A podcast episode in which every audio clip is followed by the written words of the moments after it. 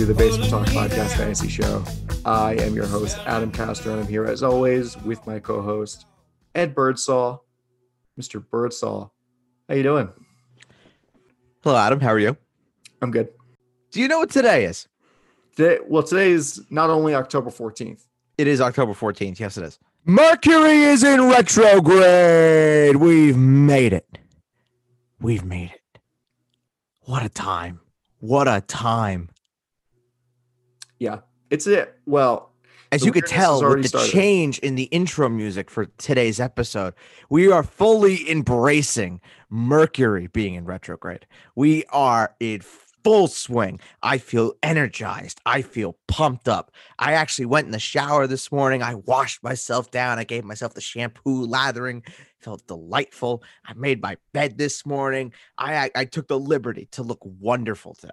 And now here I am, ready to go. I'm I'm pumped. I'm pumped. Let's go. Best episode yet. Here we go.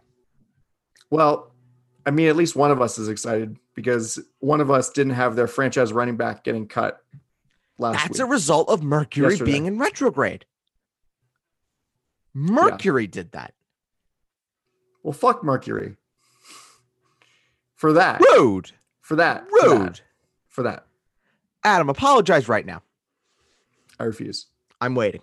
Mercury's not going to bring Le'Veon Bell back. I'm waiting. Mm, mm, Sorry, Mercury. Thank you. Mercury did you a favor because it'll truly expose how terrible the New York Jets are going to be, and you'll be able to get Trevor Lawrence. It won't mean anything unless we fire Adam Gase. How awesome is it for Trevor Lawrence to know that he's coming to New York? He, he's coming to New York. It's just a matter of which New York team is going to get him. Honestly, Dave Gettleman would probably pick like I don't even know, like a like a defensive lineman if he gets the first overall pick. Honestly, he probably would. He like probably would. he's like, yeah.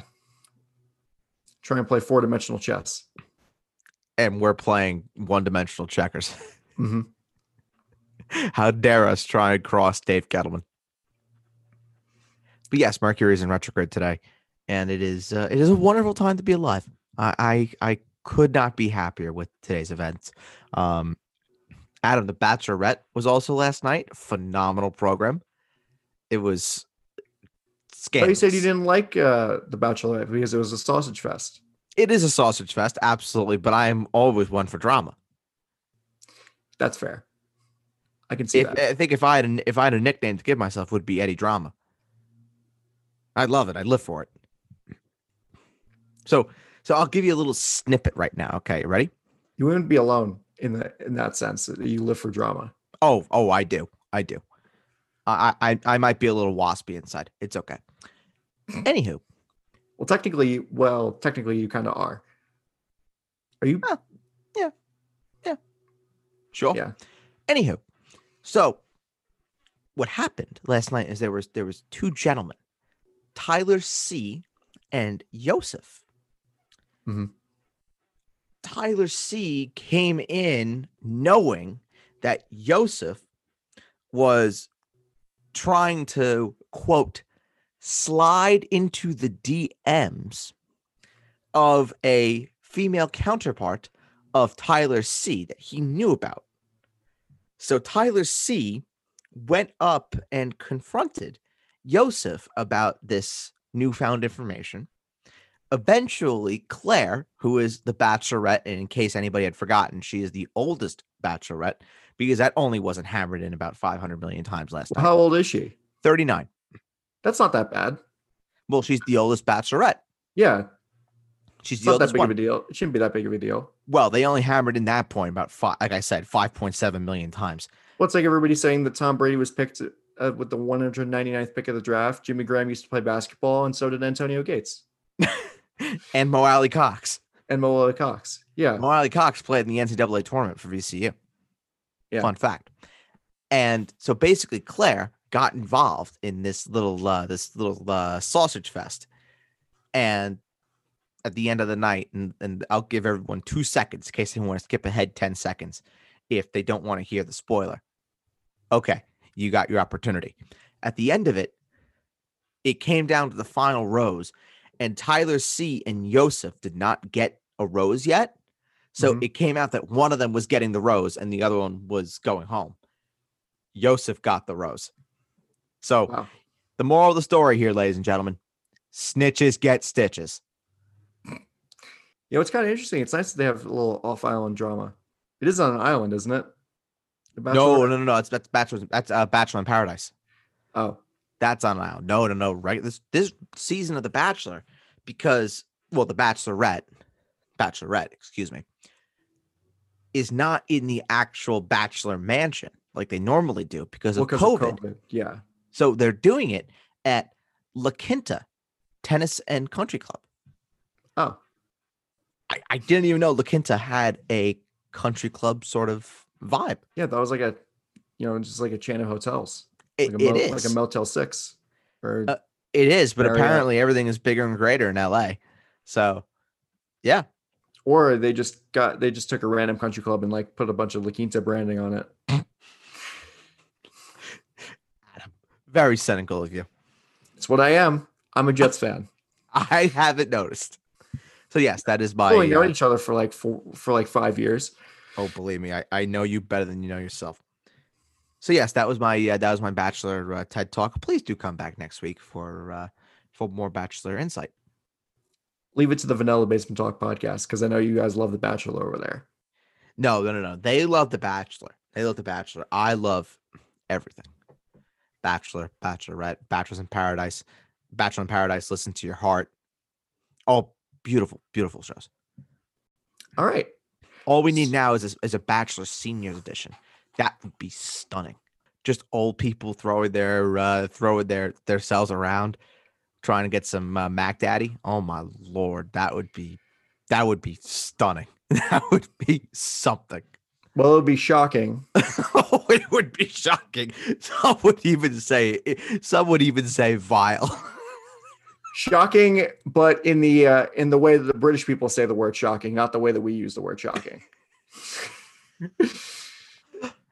Uh, do you need do you need the character to come back out? no, Oh mate, that was absolutely shocking. Carragher would be on the show. Oh mate, that was absolutely shocking.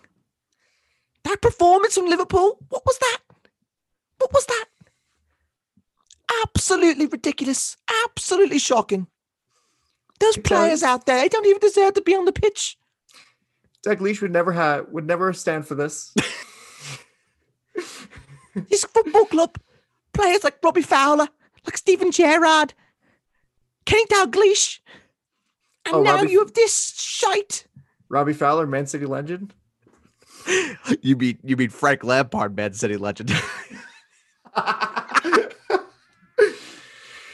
Ah, you know, it's still one of the funniest goals the guy's ever scored. Frank Lampard scoring for Man City against Chelsea, and all you see is not even Frank Lampard celebrating; it's just the Chelsea fans that don't know what to do.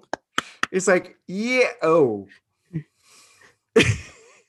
Fred, Daddy, why is Frank Lampard wearing a lighter shade of blue? ah, I love these waiver shows; They're so much fun. so much fun. The news and notes, I, I feel really, really sad because news and notes is just going to bring this whole this whole tone down because What are you uh, talking about? Having a grand old time, well, it's well for me anyway. Just Adam. What did I tell you? Mercury isn't retrograde. This is gonna be our best show yet. yep. You're right though. You're right though. This show is going to be amazing. Oh God. it's always the shows where we see time is free time spare time is probably like the worst thing you can give us on a for a show because then we could just go nuts Yes, correct. because when we're doing the previews and the reviews and we have like shit to do then It's business. it's all business It's business. but when you're just like well you know whatever talk about the waivers talk about position groups free form you get you get stuff like this and i think honestly it's not it sounds like i'm saying something negative but really it makes the show all the better for it Allowing me to bring out the Jamie Carragher. Mhm. it's it's really beautiful. I I I, I love it. Yep. So let's get into the news and notes here. And oh boy. So I was telling Bird about this. So Le'Veon Bell was cut by the Jets. In a Really? move- I didn't hear about this. yeah, no. It was only only all over Twitter last night. Yeah, no. Everyone and their mother was talking about it. I think I think more people talk about Le'Veon Bell getting cut by the Jets than they were about the actual game that took place. And we'll get to that. Yeah. So Le'Veon Bell got cut by the Jets. And I mean, I wanted to be surprised, but I'm not surprised. Because with the contract that our idiot general manager, not the, our current idiot general manager, our previous idiot general manager, uh, Mike Maccagnan signed Le'Veon Bell to in free agency, the contract was like untradeable. Alleged, I mean, apparently, No, it it, it is. yeah, I mean that's what that's the only takeaway you can get from this is that Le'Veon Bell's contract was untradeable because Jets were trying to trade, were trying to trade him somewhere, so and they couldn't find a taker, so they just cut him. Because I mean, I think uh, oh, who said it best? I think Chris Johnson, CJ2K, another former Jets running back, uh, said this on Twitter that why would teams trade for Le'Veon Bell when they know the Jets are gonna are just gonna cut him and they're gonna get him for free for just money, and uh, and they won't have to give up like a fourth or a fifth round pick. Hey, Adam, Yeah, can I ask you a question? I don't really want you to, but I know you're going to anyway I'm because going to I'm afraid of what the question. question is. I'm afraid about what the question is. Asking you if I could ask you a question was rhetorical. I was going to ask you the question regardless. Yeah. What is it with the New York Jets going after guys that are washed up and past their prime? You LaDainian know- Tomlinson, CJ2K, Listen. Le'Veon Bell. I will. I will.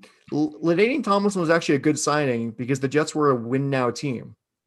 The Jets had just been to the AFC Championship game that year, and they had Shonn Greene, and Thomas Jones wasn't coming back, and Ladainian Tomlinson did really well in uh, in 2010. Can we say did really well? Yeah, he was at well, not I mean not from like a fantasy perspective, but he was in he was able to help mentor uh Shonn Greene and they were able to have to form like a nice committee. I don't think he was a thousand yard rusher, was he in 2010? I don't think he was. No. Well, I think I think because he- they I think he was just under a thousand yards, but I don't I don't know how many touchdowns he had. Maybe like five or six. I think they split it pretty pretty evenly between him and Shonn Greene. Okay. So um yeah, but My, Johnson- statement still stands. Chris Johnson wasn't wasn't a great signing. We don't Really? talk about the 2014 season. Really? um, and Le'Veon Bell, obviously. Really, I, I just don't get it. The best running back the Jets have had since Curtis Martin was Chris Ivory. is that is Yeah. that an unfair statement? I mean, statistically, yes. That's what I'm talking about. Statistically. Yeah, yeah, Chris Ivory had his career year with the Jets. he did. I mean, it's it's it's kind of crazy. Oh yeah, that 2015 season. He there was a, that was a career year for Chris Ivory. Yeah, and it's it's really crazy that we're still talking about you know the Jets haven't found a go-to number one back since Curtis Martin was there. Yeah, That's nuts to me. Well, clearly you're not a Jets fan. I mean, obviously you're not, because it's no, not because I'm a Dallas Cowboys fan, and we have a proud history, a rich history of coming up with running backs that produce at the highest level. Tony backs- Dorsett, yes, Emmitt Smith, DeMarco Murray, Herschel Walker. Ezekiel Elliott, Herschel Walker. We traded for a dynasty. Well, it still counts. He was a good running back. Eh, For- still counts. Still counts. Sure, I'll give you that. If you want to talk about Darren McFadden, Darren McFadden balled out in Dallas. You want to talk about Felix Jones. You want to talk about Joseph Randle before he stole those undies. You want to talk about Wait, what? Marion Barber. Okay. Now that we're back. guy, Marion Barber. Now Woo! we're back to earth. Or maybe if you want to call him a running back, some people some people call him a running back. I don't. I call him a fullback because he is one of the greatest mm. fullbacks in the history of the NFL. Daryl Moose Johnston. That's my guy. Yeah. Isn't it funny how they have a lot of Cowboys in media today? Isn't it very funny? I I wouldn't. I mean, I wouldn't say it's funny. It's Mike just Irvin, Troy Aikman, Daryl Johnston, of certain Cowboys Tony yeah, Romo. from from that time. Well, they have Tony. Yeah, they do have Tony. Love But- Tony. They don't really have anybody else from like the modern Cowboys. From the modern Cowboys, it just they just have Tony. But Yeah, they will they will have well no not not necessarily if Jason Witten doesn't go back into any form of media which I really hope he doesn't he probably won't. thank goodness He'll probably just be like a pun, like a pundit. no we don't want him to be a pundit we don't want him to do anything Jason Witten just needs to continue playing football for as long as he wants and then go home and stay home I guess. I don't know. Honestly, he was it- awful he was terrible. He he was. he was terrible Yeah, no, it it it just wasn't. I mean, there's a reason why ESPN, like we're we're gutting uh, Monday Night Football and replacing it with a whole new broadcast team. I, I honestly, before before we move on and talk about landing spots potentially for Le'Veon Bell, because this is the waiver show, we can go into 500 million directions, but this I don't really care. What's your honest opinion of this Monday this Monday night crew? Honest opinion. You know, it's funny. I haven't really listened to listened a lot to them or watched a lot of uh, of them because when I've been doing Monday night games for work, I'm only caring about the Westwood One calls and uh, and the local stuff. Also, oh my god, on the Monday night game, Kevin Harlan was amazing, absolutely amazing. Kevin Harlan is a national treasure and needs to be protected at all costs. I know his vocal cords when he dies, his vocal cords need to be like bronzed and put into into the Hall of Fame. I have no issue with that statement.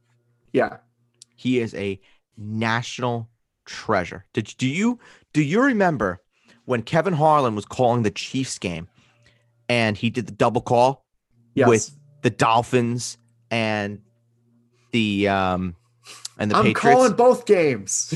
I'm calling both games. Brilliant. Brilliant. Kevin and, and Kevin Harlan too for uh NBA and for college basketball is brilliant too. yep. I know there are a lot of people that don't necessarily like Kevin Harlan, which I do not understand. My favorite Those favorite people part, need to check themselves and check themselves immediately. my favorite part about working at either FAN or CBS Sports Radio when there's a Kevin Harlan game on on the airwaves is that I can hear whenever there's a big play hap- happening. I can check the scoreboard because even when I'm wearing headphones, I just hear Kevin Harlan yelling. I was like, "What the fuck happened?" I could be like on my phone. I just hear Kevin Harlan screaming in the distance, like, "What? Wait, what? Who scored?" National treasure. Yeah, Bubble wrap him, protect him at all costs. We need Kevin Harlan. I guess I just successfully dodged this question, so I don't, I don't really. I think it it's all right. Yeah, I don't know.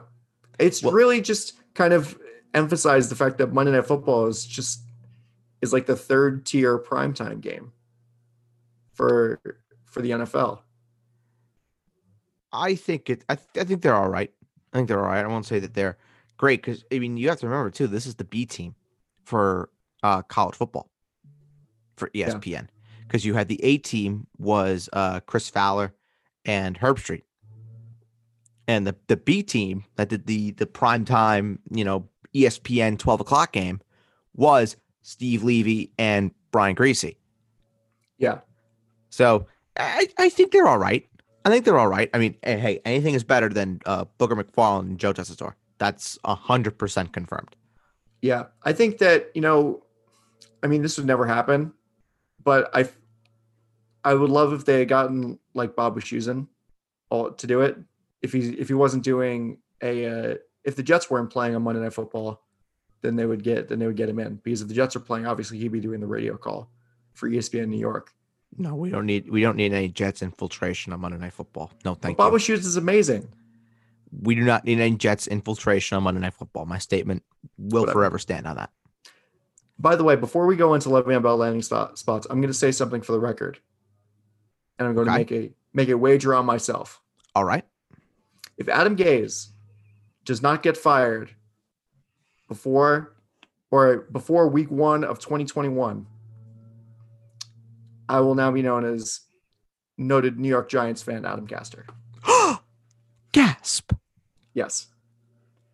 Because it at that point, I will know for certain, even more so now, that Woody and Christopher Johnson could give two shits about this football team, and that they should sell the team, and that if they can't if they can't care about the football team, then why should I?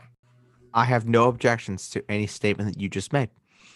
The only thing I would say is that you would be a turncoat, and I'm not a big fan of turncoats, but I can't object to any of the points that you made.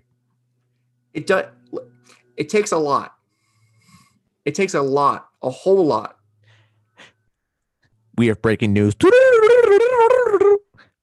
Adam, Adam Caster is at his breaking point. Takes a lot. And Stay I tuned for mean- more at the 11 o'clock news. Back to you, Jim. I mean, the only reason I'm making this statement is because I'm hopeful that, and I'm pretty confident that the Jets will fire Adam Gase after the season, and that I will not end up becoming a Giants fan. Like I said, it would be a very cold day in hell, Adam, if the Jets do not fire Adam Gase. I, don't know what he would have on the Johnsons. I don't know what he would have on Joe Douglas if he somehow manages to keep his job beyond this year. It would be.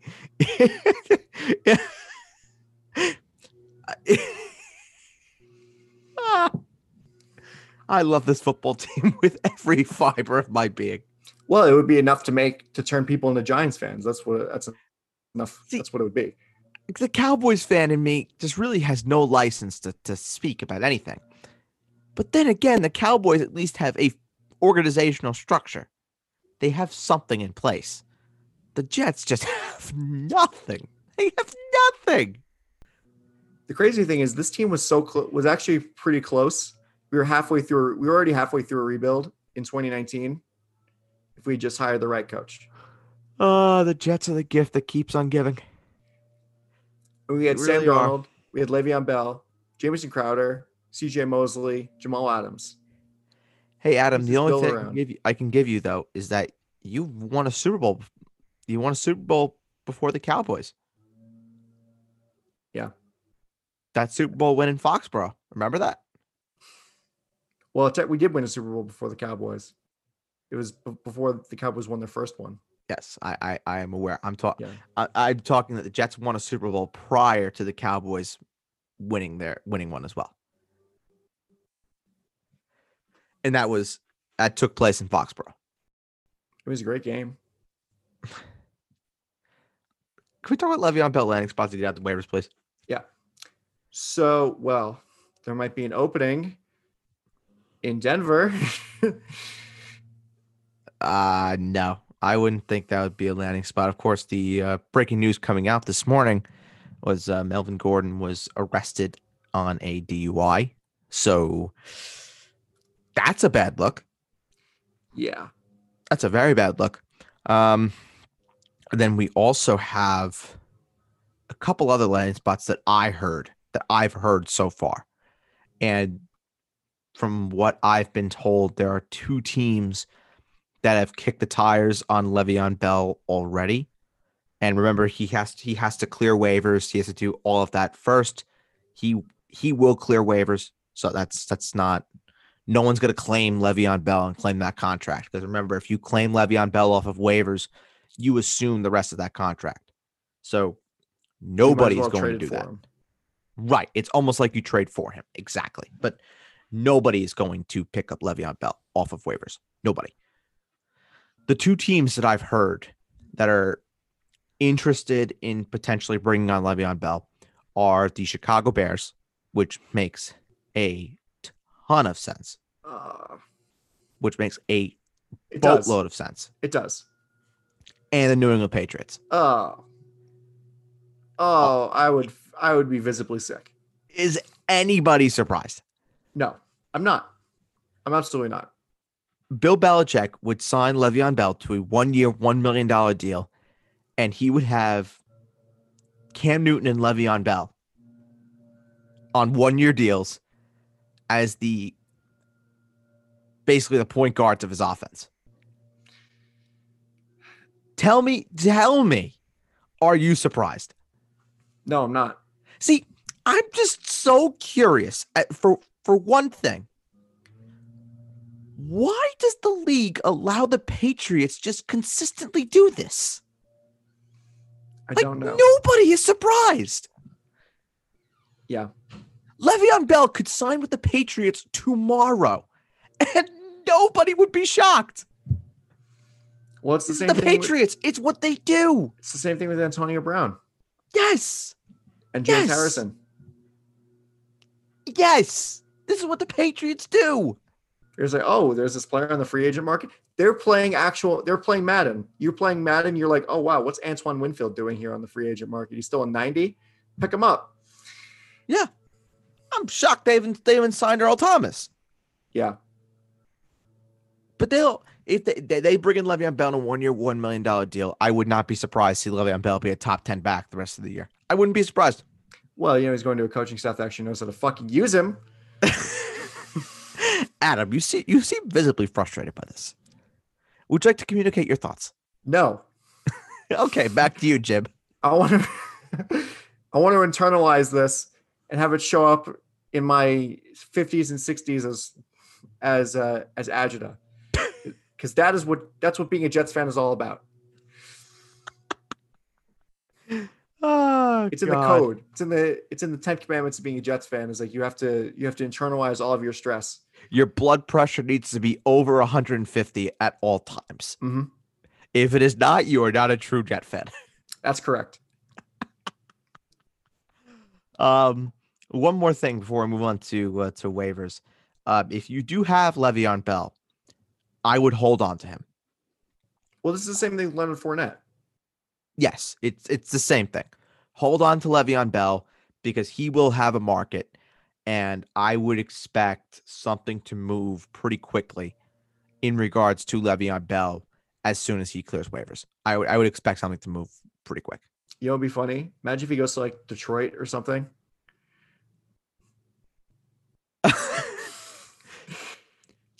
that would be a nightmare. It- that would be that would be very funny. That would See- be a fucking nightmare.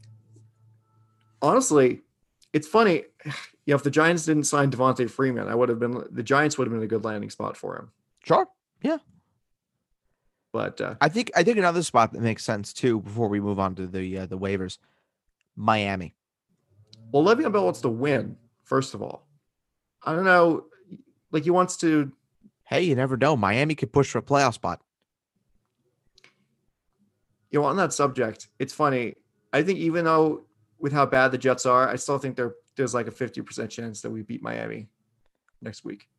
It's Just- divisional game. Nothing nothing shocks me. Just going by the usual, what happens with these games?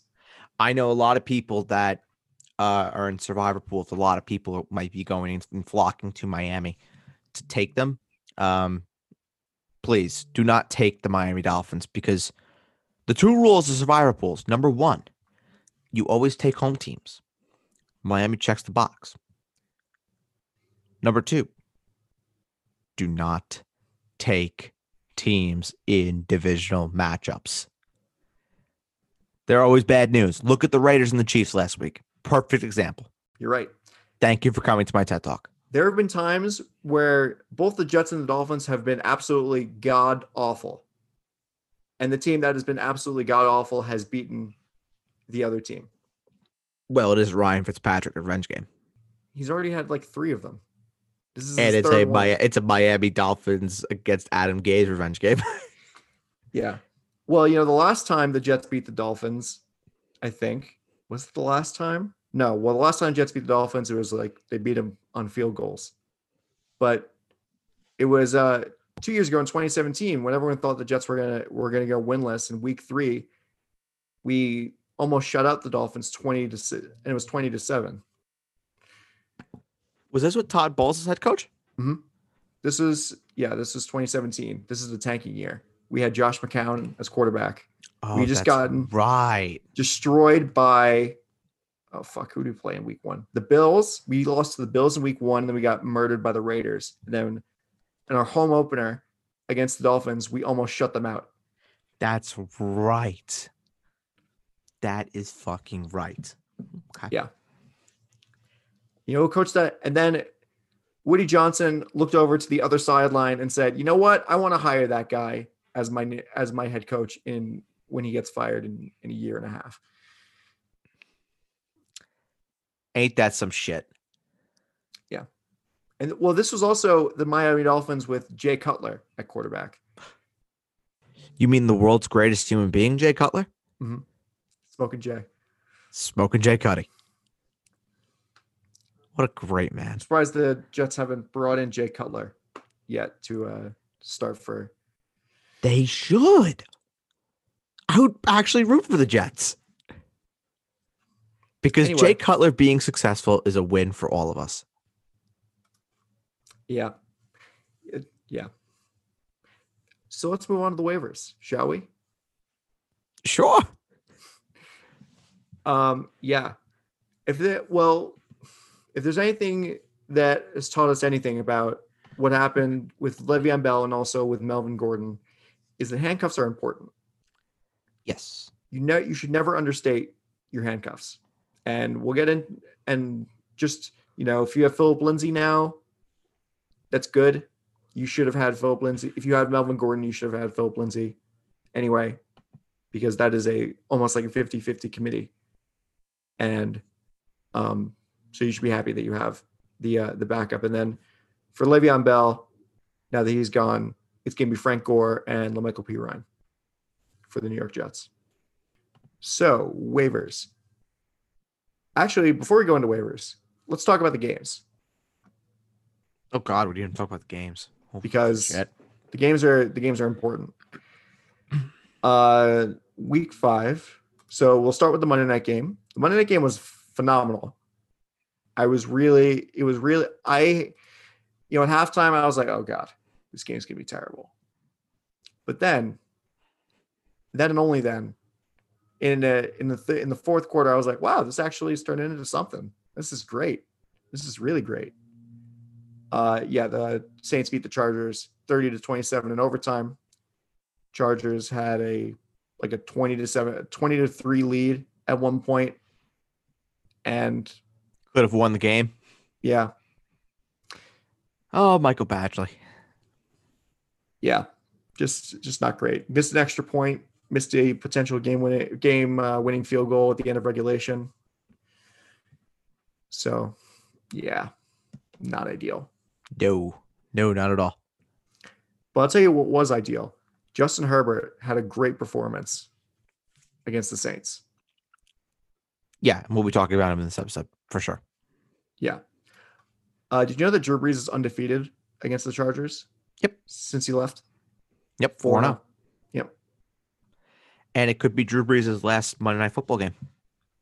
Oh, I don't even want to think about that. Oh, I do. I'm done. Well, it's probably his last game. Is it's his last game against the Chargers? Yes, unless they meet in the Super Bowl, Yeah. Can you imagine that would be something. what that would be probably of, the worst Super Bowl of all time.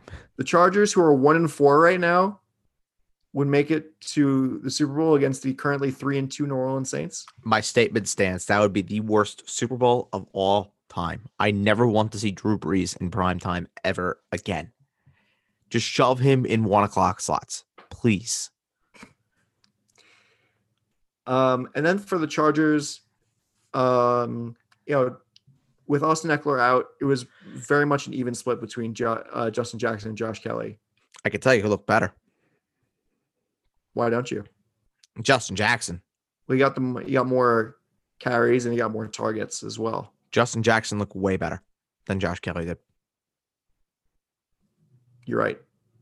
I'll tell you who also really looked good. Mike Williams. Yeah. When Keenan Allen went out with back spasms, it was the it was the Mike Williams show. Yes, it was. And boy, did he deliver. Boy, did he deliver. He looked good. He looked really good. And uh, so the Chargers are moving into are going into a bye week, and so are the Saints. You managed to talk about every Charger except No, the I Hall was, of Fame tight end. I was going. I was getting into it. I'm just saying the Chargers are going to a bye week. It's good that they're going. That Keenan Allen's going to get some time to recover. That was a hell. Henry That was- a hell of a segue. Getting into Hunter Henry, But Hunter Henry is all, also had a really good game. Caught a touchdown. the world's I- greatest tight end, Adam. I didn't listen. I didn't say that. You're you're twisting my words. I just said he was. No, you no no no. You said future Hall of Fame tight end. I apologize. potential Hall of Famer. Yes, Future Hall of Famer. potential. Future Hall of Famer. Got it. Future. Got it. No, it's Future. no, those, future. Those, future. those words future. mean future. two different future. things. Future. Future. Future. Got it. Anyway, Hunter Henry had a really good game. future. Listen, I didn't even say anything that time. future. Hall of Famer. Hey, I, I don't object. I don't object. Hunter Henry's a great guy. He's a friend of the podcast. He is. He absolutely is. Friend of the podcast, Hunter Henry. But uh, yeah, so Hunter Henry had a great game, um, catching that touchdown. I mean, I guess I mean the touchdown kind of like really kind of saved his day because if he didn't catch the touchdown, four catches for 23 yards is not ideal for a tight end. But uh, He scored. touchdown- That's what matters. Yes. And then, so basically, uh, Ke- Keenan Allen, with Keenan Allen out, I mean, it's as we expected. It's the Mike Williams show. It's Mike Williams all day, all day, every day. Yeah, but he's not really worth adding for for this week, given that again they are on a bye. But yeah. No, we'll- well, We'll talk yeah. about it. I mean, well, well, also, it's worth noting you know, what Keenan Allen's status is going to be in two weeks. I would assume he'll have a week to rest up. I, I I'm assuming he'll be fine. Yeah. And then for the Saints, you know, I like I said, I was doing this game for work, and I so I did listen to and get highlights for and get like stuff for all the post game, and Drew Brees, like basically everybody, every single player, and Sean Payton on the Saints was just like, we have to start quicker, and obviously, that's that's very true because the Saints should not have been in the hole that they were in. And Drew Brees said that almost verbatim. He's like, we shouldn't have had to mount this comeback to win this game. No. Because the Saints looked like dog shit Their defense looks looks bad. in the first half. They looked like dog shit. Their defense looks absolutely terrible. And that's a problem. Especially if the Saints are looking to really challenge to potentially be a uh, a Super Bowl team. Um, that's a really, really big problem. And Michael Thomas will be back in two weeks. So that should help this offense a little bit.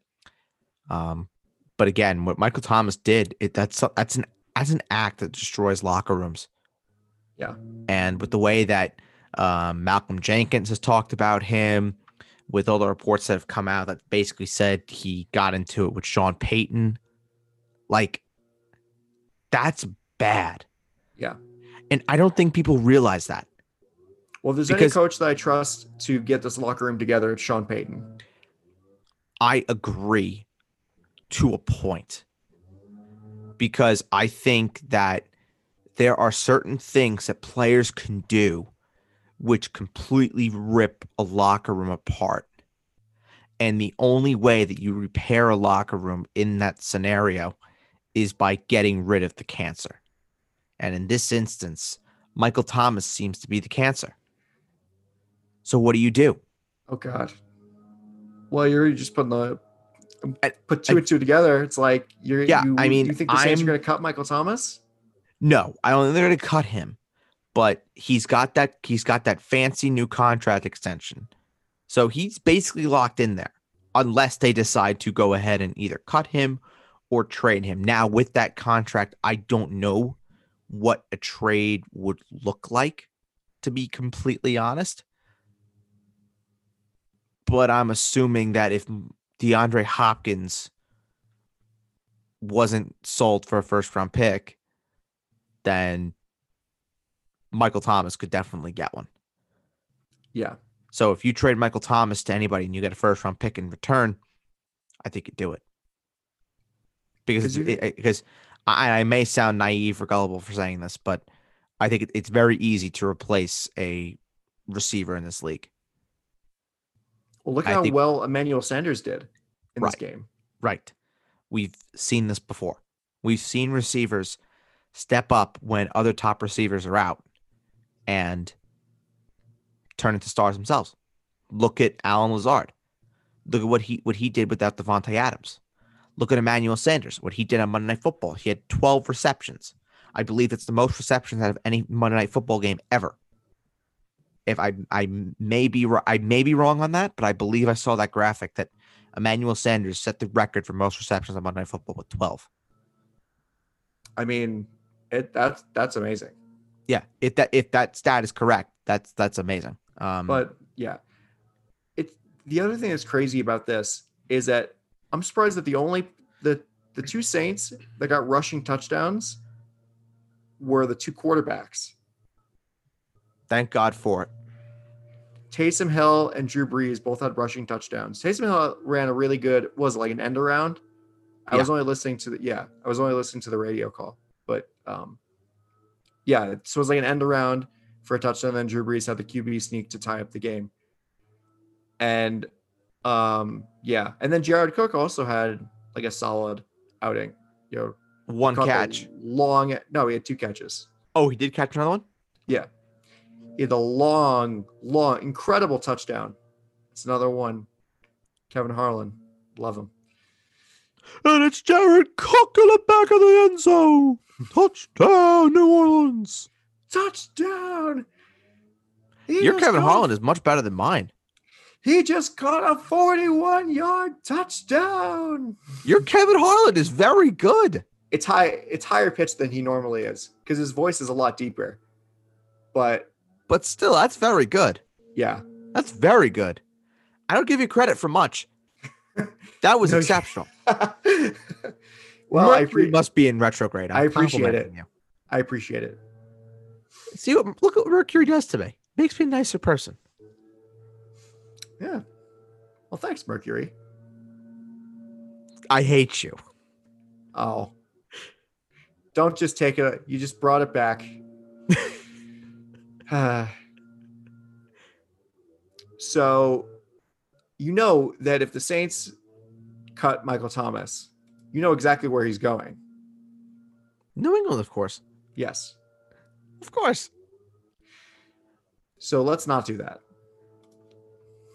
Let's not let's not encourage anybody to to do anything like that. I mean, before we move on to the Bills Titans, I'm not saying that they should. I'm not saying that they will.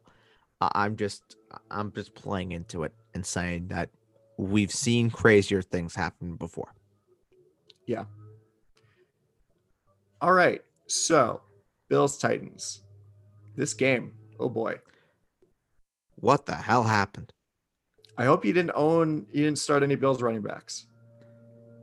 Yeah. I mean, Zack Moss is out of this game, but uh, TJ Yeldon, Devin Singletary didn't couldn't really do anything because really this is this is a game script sort of deal where Josh Allen threw the ball 41 times. Yeah. Yeah. Threw the ball 41 times. Uh, it didn't look as sharp. I felt like the offense really missed a beat without John Brown there. Um, then again, uh, the Bills defense did not look good without Tre'Davious White. That did not help either. And the Titans just they looked rested. They looked ready to go. And I, I give them credit because they've they've been the talking point of the NFL for the last week and a half, two weeks. And they could have come out in this game laid an egg, and I don't think anybody would have been surprised. But they It's came true. out. Mike Vrabel had those guys ready to play.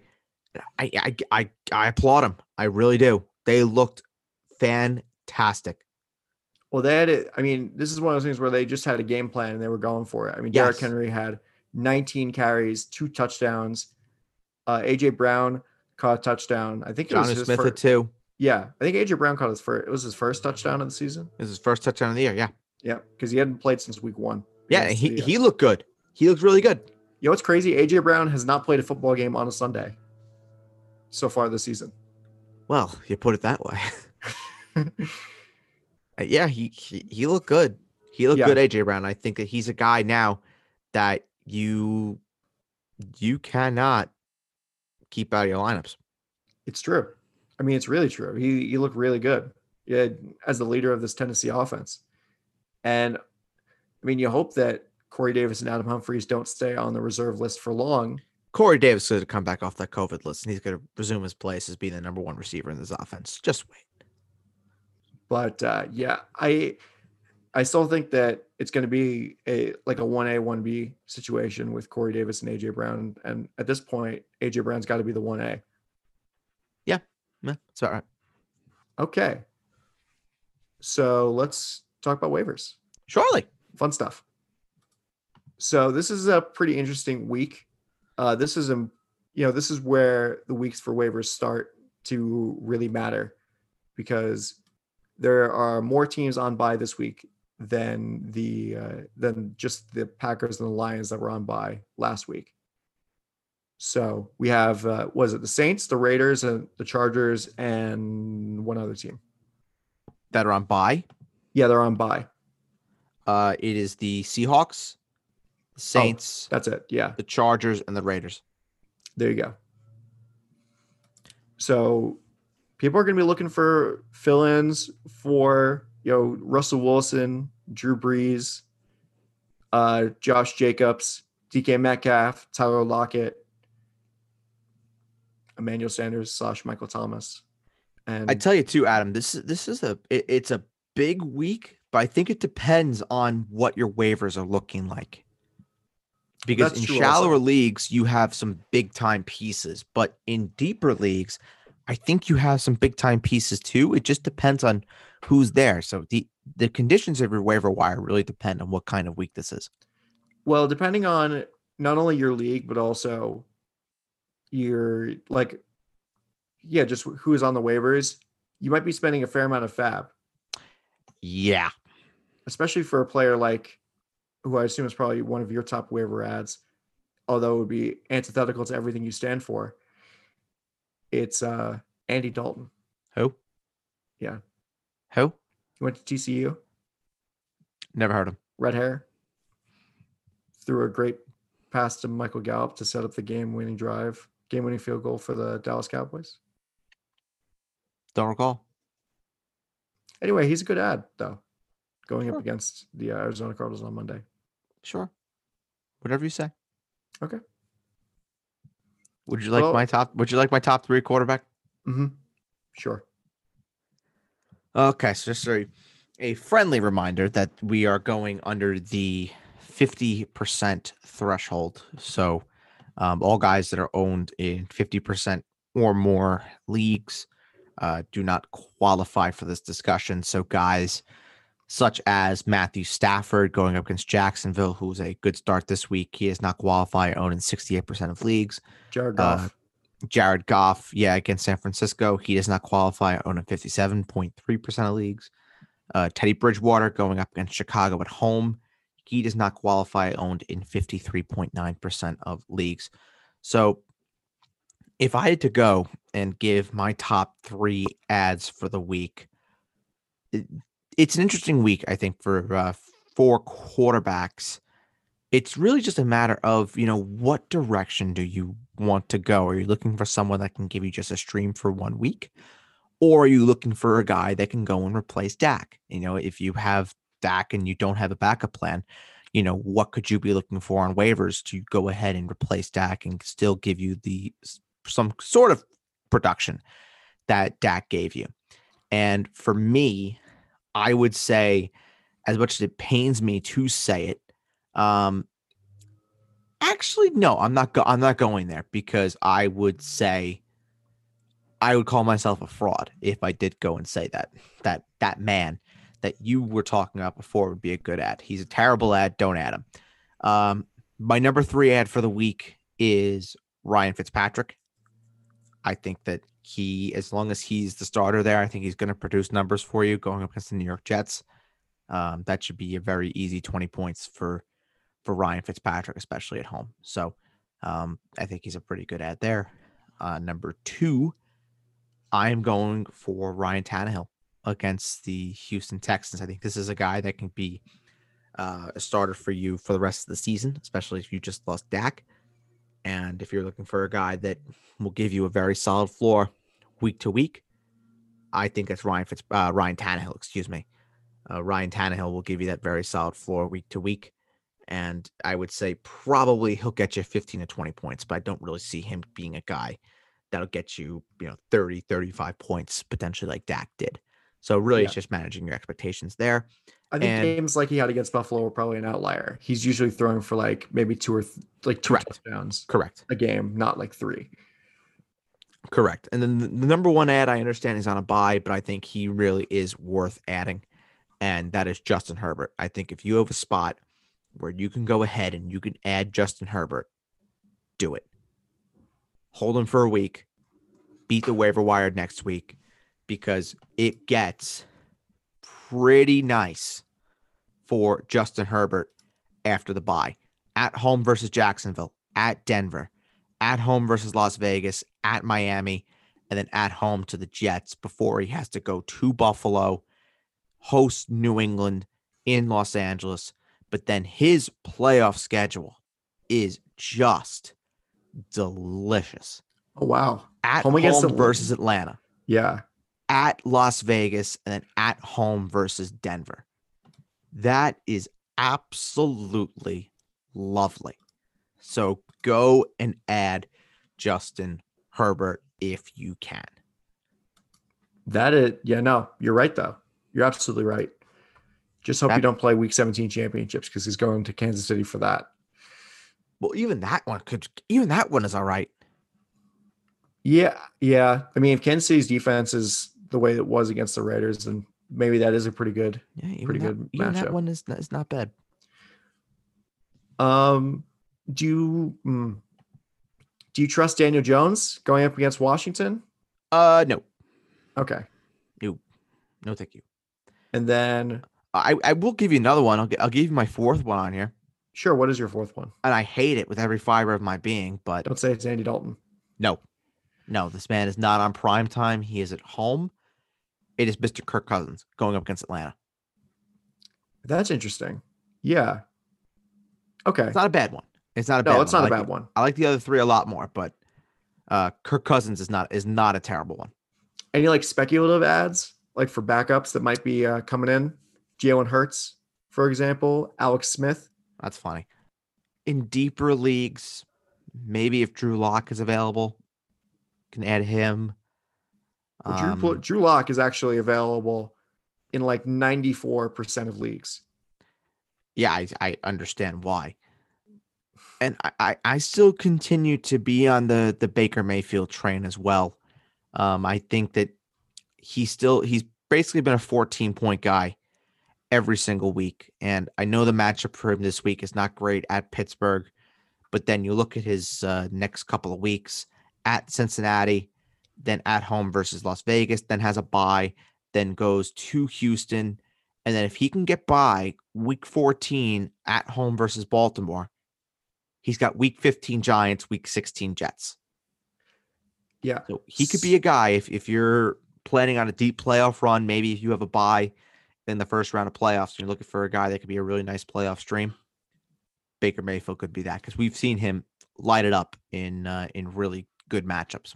Well, I think Baker Mayfield's worth it for today, like this week, especially if you have like a free IR spot in your league. Because if he if he for some reason doesn't play on Sunday because of the rib issue, then you can leave him. Then you can leave him on your either on your bench or in or in the IR.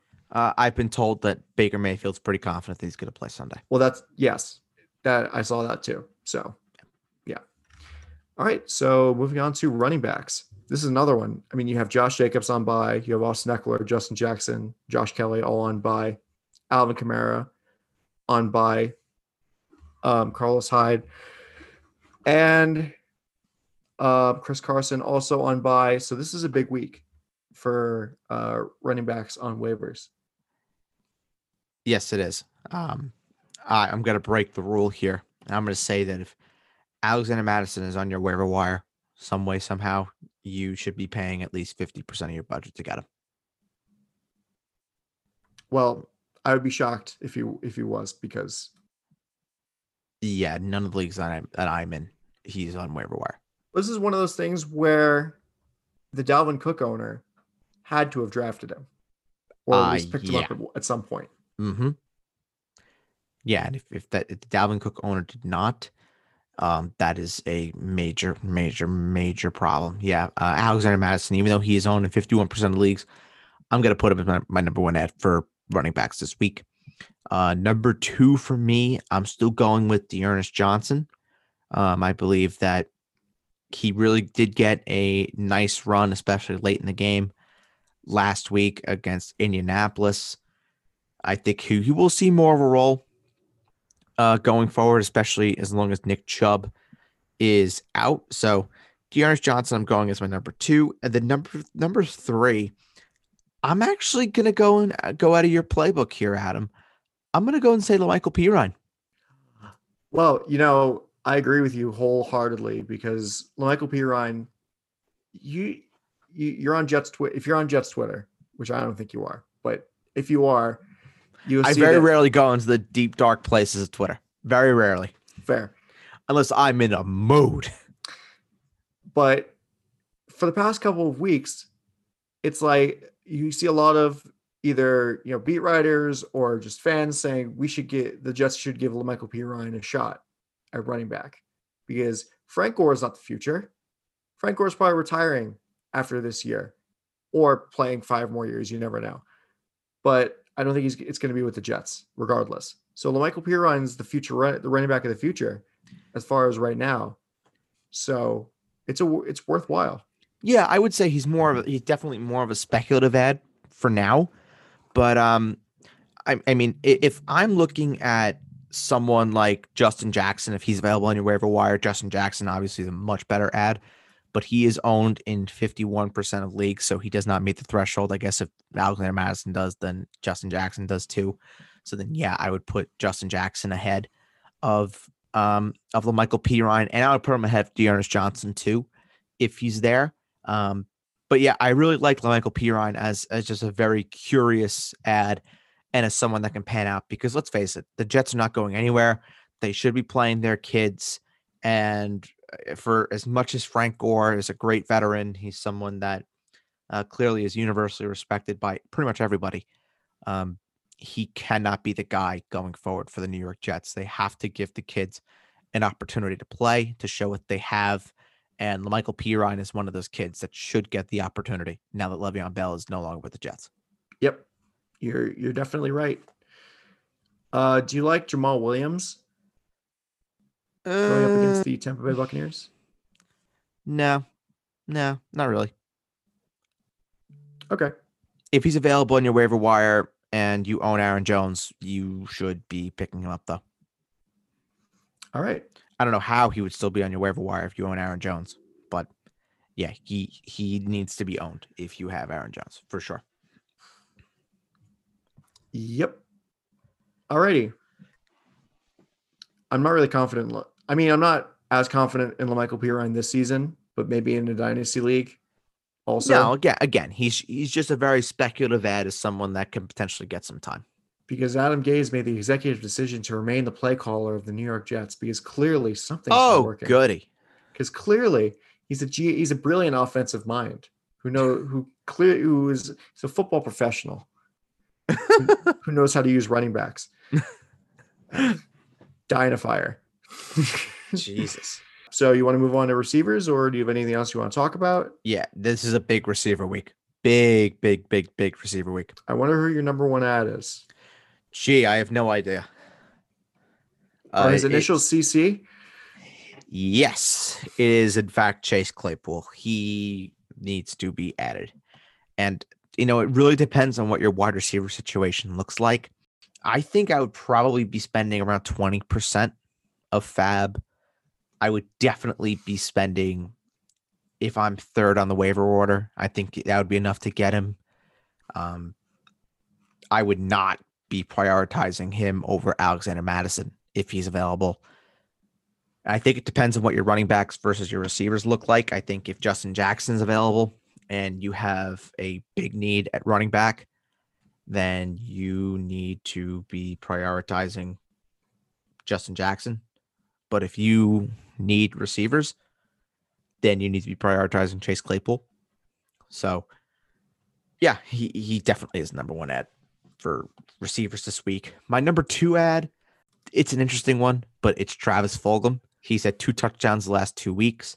The Philadelphia Eagles need somebody to throw the ball to. They have a tough matchup this week against Baltimore, so I don't know if he's a add and start kind of guy, but he definitely is someone you can have a nice uh you can add and then have a look and see, you know, what he's doing. I don't think it'll cost you much on waivers at all. Uh, maybe it- maybe yeah. five percent should should do it. You know, it was interesting. He was also on the waivers, who has been getting an increased amount of looks in Kansas City, especially if Sammy Watkins misses a fair amount of time, which it looks like he will. Is Mecole Hardman? Uh, nah, I'm not. I, I, but I I've never been a Mecole Hardman guy, so Okay, I- can understand people that you know that believe in Mecole Hardman that want to go ahead and invest in him. But for me, he's nothing more than an exploratory ad. Yep. My number three waiver pickup of the week, and it would be Mike Williams, but he's on a bye. So uh, I know I said with Justin Herbert, if you can add him and hold on to him, uh, do it. I don't. I don't think it's the same for Mike Williams, just because there are other receivers you can go and pick up uh, that can do the job, if not more. For me, the number three waiver out of the week is Tim Patrick, and he's he's the number two receiver now for Denver. Uh, Drew Lock coming back into the fold. They are going to New, to New England, and they are playing the Patriots.